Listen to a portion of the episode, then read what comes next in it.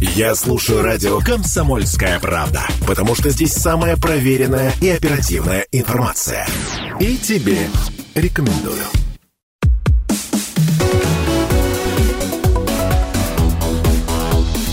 Тема дня. Добрый день, дорогие друзья. С вами радио КП Красноярск, 107.1 FM. Эм. Алексей Вербицкий в студии. И сегодня у нас в гостях э, Юрий Николаевич Швыткин, депутат Государственной Думы, заместитель председателя Комитета Государственной Думы по обороне. Юрий Николаевич, добрый день. Добрый день.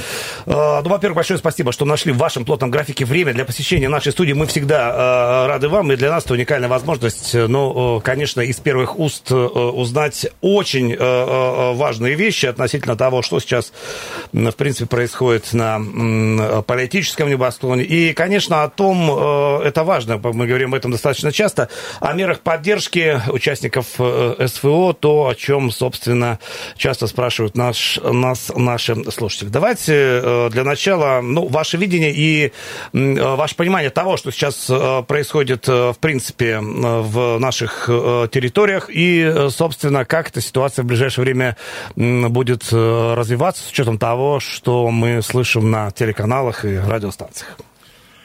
Неоднократно бываю в зоне специальной военной операции, угу. значит, посещая различные субъекты, которые вошли в состав нашей страны, значит, в том числе приграничные районы Российской Федерации. Я вам скажу, что, безусловно, э, нам есть еще над чем работать, части трансформации законодательной базы, части даже трансформации менталитета жителей страны, непосредственно субъекты, которые вошли. Нужно признать, что э, то законодательство, которое было ранее, оно претерпело, претерпело уже изменения с учетом совершенствования, с учетом принятия законов э, на уровне Российской Федерации. Так, и, конечно же, сейчас главный посыл в этом направлении, но и самый главный, это защита населения, как непосредственно субъектов, которые вошли в состав России сравнительно недавно, да, так и непосредственно приграничных наших районов, в части, например, Белгородская область, Курская область, там, Брянская область и так далее. Значит, обеспечение защиты. Правильно президент России сравнительно недавно отметил, что нужно отодвинуть демилитаризованную зону на такое расстояние, которое бы позволяло не, вернее, не позволяло бы обстреливать наши территории.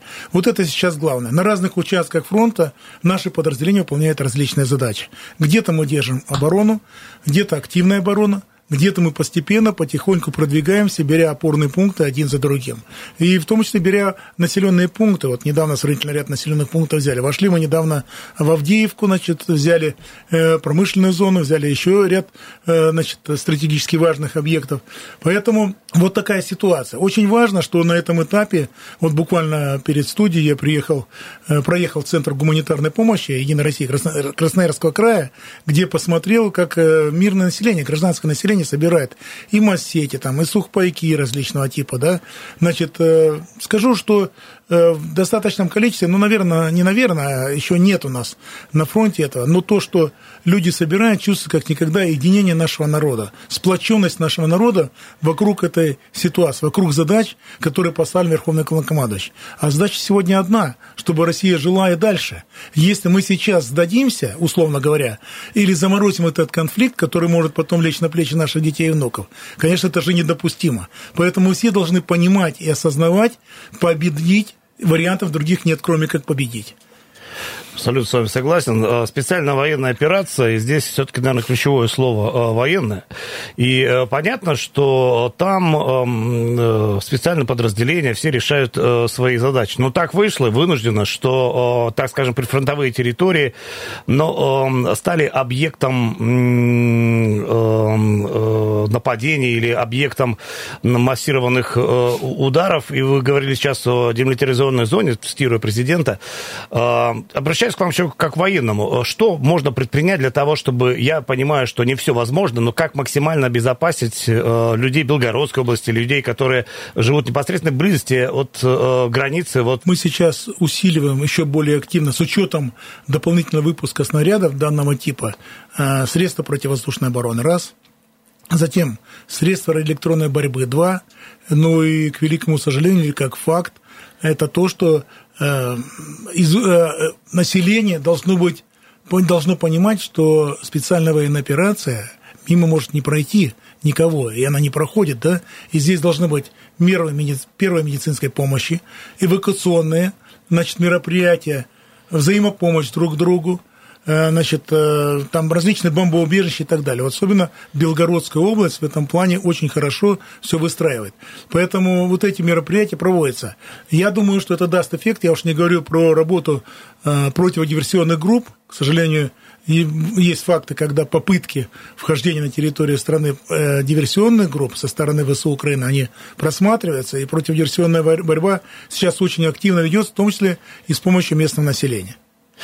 Юрий Николаевич, вы неоднократно бывая э, там, значит, и возвращаясь по служебным и депутатским э, делам э, страну, в том числе вот и, и в Красноярск, э, страна у нас большая. Вот в остальной э, стране, мне кажется, ну, не то чтобы нет э, понимания, но как-то все живут э, такой э, расслабленной э, мирной жизнью. Вот для вас, э, как человек, который на контрасте видит э, эти различия, э, как считаете, где, где мы тут э, и СМИ, кстати говоря, в том числе, э, не дорабатываем для того, чтобы э, было то самое единение и понимание, что ну, только всей страной можно решить вот эту сверхзадачу, о которой говорите, а сверхзадача одна – это победа.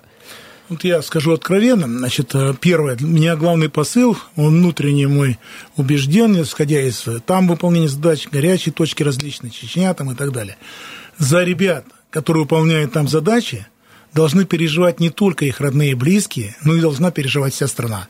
Вот это самый главный посыл. Это первое. Я приведу пример. К великому сожалению, значит, э, ну, есть траурные мероприятия, которые проводятся у нас и в городе Красноярске, да и в стране в целом, да. Там не курорт, там ребята в том числе и погибают.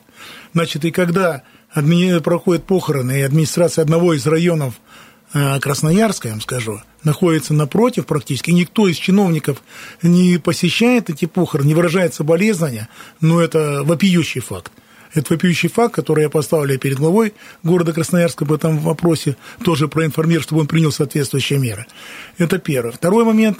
Конечно, важно нам информационное сопровождение, что сейчас и делает. В некоторых вопросах нужно усиливать. Затем недопустимость двойных стандартов, на мой взгляд.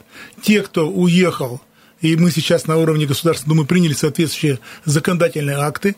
Те, кто уехал, по тем или иным причинам, бог с ними, а что уехали, но когда ты оттуда поливаешь грязью страну, и потом прибываешь в страну, как ни в чем не бывало, а здесь э, свои делишки делаешь, да, различного типа, это касается не только артистов, это касается ряд других но это тоже должны быть приниматься соответствующие меры, вплоть до уголовного преследования, если есть на то основание. А если просто смотрят сквозь пальцы или делают вид, что ничего не происходит, ну, тогда подрывается некоторое доверие вообще к органам власти, что опять же недопустимо. Поэтому на уровне Госдумы активно в эти вопросы вовлечены и делаем все возможное для того, чтобы ну, правоохранительные органы, э, они, кстати говоря, понимают, важность это, этих задач, и чтобы они соответствующим образом реагировали. Но для этого мы формируем законодательную базу. А, Юрий Николаевич, вы упомянули, и это действительно э, принимает массовый характер, э, о народной поддержке, которая заключается в том, что люди ну, действительно своими руками делают что-то ну, из необходимого масс-сети и что-то еще. Ну, насколько это действительно массовое явление, и насколько это входит, может быть, в планы поддержки стороны Госдумы, э, общественные движения, может быть, э, э, привлекать к этому процессу не только простых людей, которые и у самих-то, в общем, достаточно много других проблем, частный бизнес, что-то еще, но чтобы это носило действительно массовый, а самое главное, эффективный характер. Ну, в этом направлении работа проводится, я скажу даже по себе, ну, не знаю, когда вот, ну, во-первых, я за свой личный счет и за счет некоторых предпринимателей, мы Псковскую десантную дивизию полностью обеспечиваем в этой части. Значит, у нас очень хорошие конструктивные отношения. Сейчас, значит, ездил я вечер в Центр гуманитарной помощи, значит, Красноярского края. Ну, слушайте, там склад завален. При этом 41-я фура ушла буквально на днях, значит, с гуманитарным грузом непосредственно в те подразделения, которые по тем или иным заявкам наши ребята работают там. Там и сухпайки делают. При этом сухпайки не просто, я э, формализованно маленько назвал. То есть сухие смеси супа, овощного набора сами люди сделали. Маскировочные сети там, э, различные печки там и так далее. То есть то, что необходимо, исходя из сегодняшнего дня, они делают. Если же говорить частный бизнес, значит, ну, на мой взгляд, я, всех случаях, не знаю таких фактов, чтобы кто-то из предпринимателей по каким-либо причинам отказался оказать ту или иную помощь. Я вот для примера, сетка Рабис есть необходимость. Буквально связался с исполняющим обязанности Главного управления федеральной службы исполнения наказаний по Красноярскому краю и откликнулся человек уже, значит, и сейчас выстраиваем некоторые взаимодействия с нами, да, для того, чтобы оказать содействие ребятам, которые выполняют задачи на передовой, эти, эту сетку Рабис изготовить и доставить возможности сейчас смотрим, насколько у них возможно это в Гусине. Я думаю, что в этом вопросе есть тоже понимание. Поэтому работа в этом направлении ведется. Э, если говорить о принуждении, вот мне говорят, надо принять закон даже там, ну, тот же помощь, да, предпринимателей, или какой-либо закон даже по похоронам посещения, вы что, извините, да? Слушайте, но есть закон совести – человек должен сам понимать и осознавать необходимость, важность своей гражданской позиции, особенно в этот период времени. Поэтому есть, конечно, те люди, которые требуется еще выправлять. Но, на мой взгляд, э, с каждым днем, с каждым, я уж не говорю, месяцем, да, наше общество все больше и больше прозревает. Прозревает, значит, э, раньше можно было говорить, да, полстраны воюет, а полстраны поюет, э, танцует и поет. Сейчас, на мой взгляд, актуальность этого, этих слов, она уже утрачена. Юрий Николаевич, давайте вот мы на этом э, ярком эмоциональном моменте сейчас паузу небольшую возьмем, вернемся к разговору через пару минут.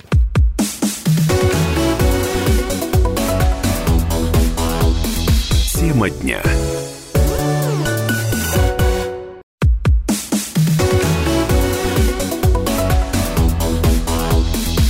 Тема дня. А, друзья, с вами по-прежнему Радио КП.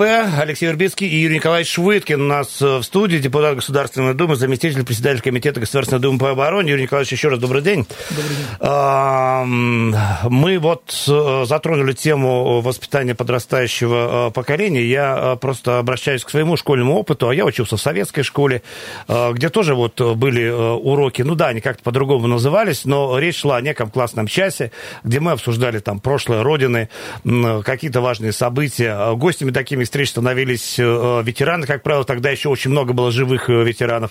Вот сейчас этот формат, ну, во-первых, насколько жизнеспособен, все понятно. И э, как часто вот в гости приглашают действительно там героев, участников, людей, которые, собственно, от первого лица ну, могут обрисовать обстановку для понимания, что, что там действительно происходит. Ну, достаточно часто, вот я повторяю, в разговоре о важном, либо открытие вот проекта «Парта героя», когда присутствуют ребята, ветераны боевых действий, когда участники Великой Отечественной войны, а они есть, да, к счастью, еще угу, так, угу. то ребята на личном примере этих людей, ну, идет некий процесс воспитания. Одно дело, когда кто-то, исходя из э, прочитанного в книжках, да, рассказ, а другое дело, когда не просто очевидец, а участник этих событий, они и слушают из первых уст. Вот я встречаюсь, вот со мной э, Сергей Анциферов, Геннадий Лопатин, ветераны боевых действий со мной ходят в форме, с наградами боевыми, да, значит, то это совсем другой подход, совсем другое внимание к этой, аудитории. Я вам скажу, вот у меня помощник, Любовь Викторовна есть такая, у нее сын в младших классах, значит, разговор о важном проводит, вот блокада буквально недавно Ленинграда была, он, придя домой, уже задает ей вопросы. То есть у него пробудился интерес к этой теме. И это очень важно тоже. Видите, вот я тоже учился в советское время в школе. Э, значит, бывало, ветераны Великой Отечественной войны выступали перед нами в тот период времени. В одно ухо влетало, другое вылетало, откровенно говоря. Мы не понимали, не осознавали, что это может произойти. А это сейчас не просто может произойти, это происходит. Сейчас вопрос стоит о том, что э, как будет страна дальше жить. Либо она будет разрушена и нанесено стратегическое поражение, как 54 страны, которые против нас хотят, либо мы их победим. Я уверен в нашей победе. Вот такая ситуация на сегодняшний день. Юрий Николаевич, этот год э, текущий объявляют президентом года э, семьи, и мы э, слышим каждый день о важных решениях, которые принимаются и на уровне Государственной Думы, и на федеральном, ну, по, поддержку, по поддержке важных, там, эм, важных моментах, связанных с демографией и так далее, и так далее. Но понятно, что приоритетное место в текущей ситуации дается эм, законопроектам или решениям, связанным с поддержкой семей, чьи участников СВО. Давайте мы просто сейчас напомним, что уже сделано и какая стратегия принятия подобных решений вот в течение года или ближайшего времени, что еще будет сделано для того, чтобы ну, обеспечить всем возможным и ну, дать понять, что эти семьи очень важны для, для страны. Знаете, только за прошлый период времени э, Государственной Думой в, плане, в части поддержки участников СВО, членов их семей, был принят 91 закон. 91. Ну, например, кредитные каникулы для бойцов СВО, членов их семей, бесплатный проезд на общественном транспорте, жилищное обеспечение, обязательное государственное личное страхование, преимущественно право для, на поступление после увольнения в учебное заведение высшего и среднего профессионального образования, присвоение статуса ветерана боевых действий после демобилизации – заморозка страховых взносов для индивидуальных предпринимателей и так далее, и так далее. Я, знаете, всегда, мне тоже вот часто задают этот вопрос, э, всегда нужно поставить просто себя на место этого человека. И как бы ты и твоя семья сделать все возможное для того, чтобы, ну, будем говорить, э, не было дискомфорта в их проживании. Это начиная, с, как я говорю, обеспечения жилья, это статус ветерана боевых действий не то, что должен быть закреплен статус ветерана боевых действий, чтобы это был подкреплен ну, реальной содержательной частью. Вот я считаю, что у нас есть над чем работать. Даже тоже финансовая поддержка, там она, ну, единовременное пособие достаточно маленькое, на мой взгляд что есть необходимость увеличивать. Это вопросы, ну, это вопросы ребят погибших, вдов погибших, да, там тоже ряд вопросов есть. Сегодня работает активная группа Э, под руководством Андрея Анатольевича Турчака, который активно внедряет эти формы, методы, исходя из обратной связи, исходя в том числе из, меня, из моих документов, там, э, значит, информационных э, в части предложений, да, исходя из коллег, там, депутатов. Сегодня председатель Госдумы Вячеслав Викторович Володин – первостепенную задачу на, на этот год, 24 год поставил, это поддержка участников СВО, членов их семей. И э, радиослушатель, сегодня меня слушает, может быть, у кого-то возникнет, говорю, Николаевич, да вот постоянно слушайте, эти люди сегодня делают все, чтобы мы э, жили под мирным голубым небом. И мы должны осознавать важность их, как моральной, так и материальной поддержки. Что сейчас, на мой взгляд, и происходит. Юрий Николаевич, ну, к вам напрямую, ну, просто потому, что у вас довольно активная позиция в СМИ, и, э, в общем, э, предпочитают э, выходить на ваш, что называется, сразу. Я имею в виду семьи из Красноярского края, которые лично к вам обращаются для решения там ряда вопросов, связанных либо с СВО, либо организацией быта, еще что-то такое. Какие основные проблемы? С чем обращаются? Что удается сделать для них? Ну, во-первых, все знают прекрасно, если кто не знает, хочу напомнить, я веду проект «Своих не бросаем». И не буду скрывать, подавляющая часть обращений на мое имя касается э, участников СВО, членов их семей. Это первое. Второе, конечно, мы понимаем, что красноярцы – и жители нашей страны, а ко мне поступают обращения со всей нашей страны, угу. они сегодня и живут просто, значит, ходят э, по улицам, ходят в магазине.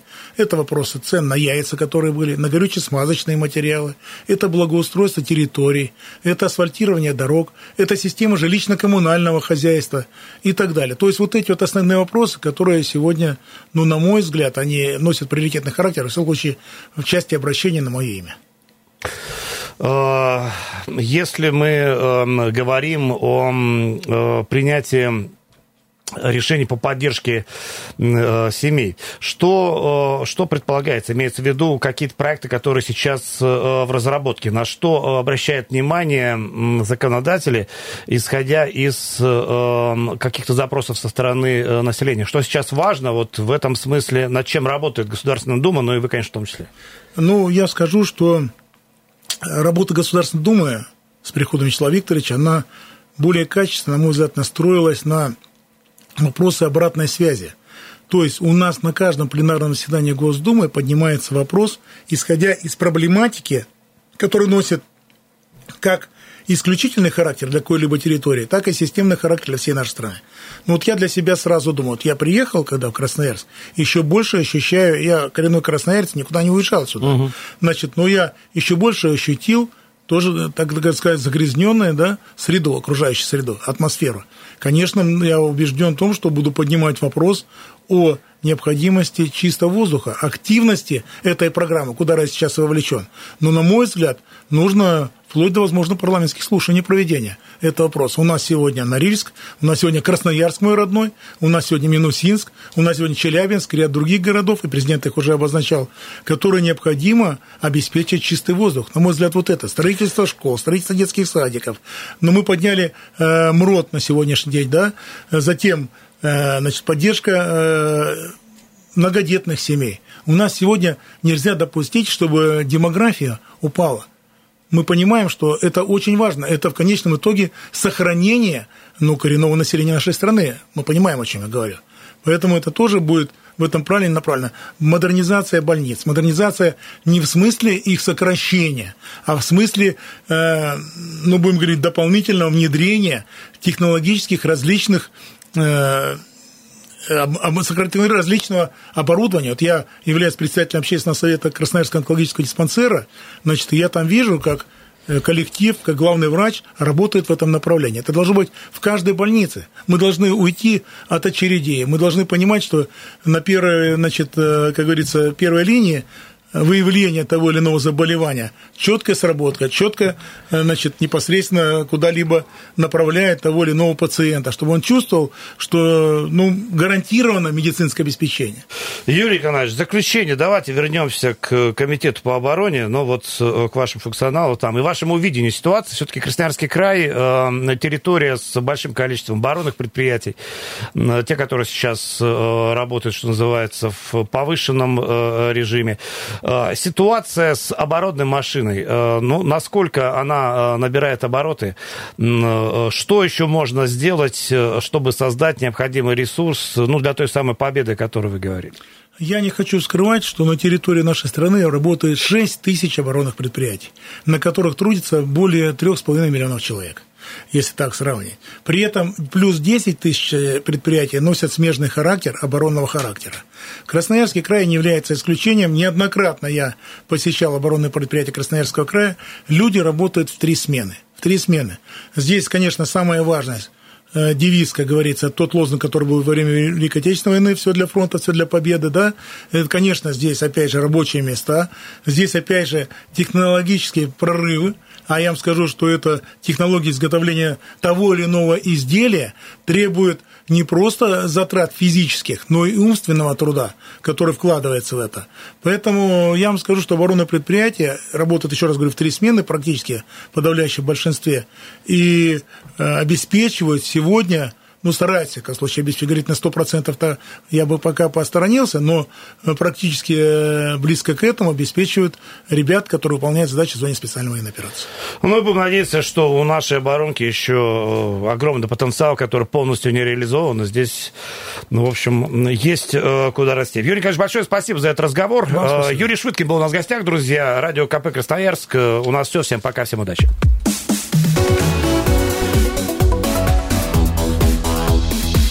Тема дня.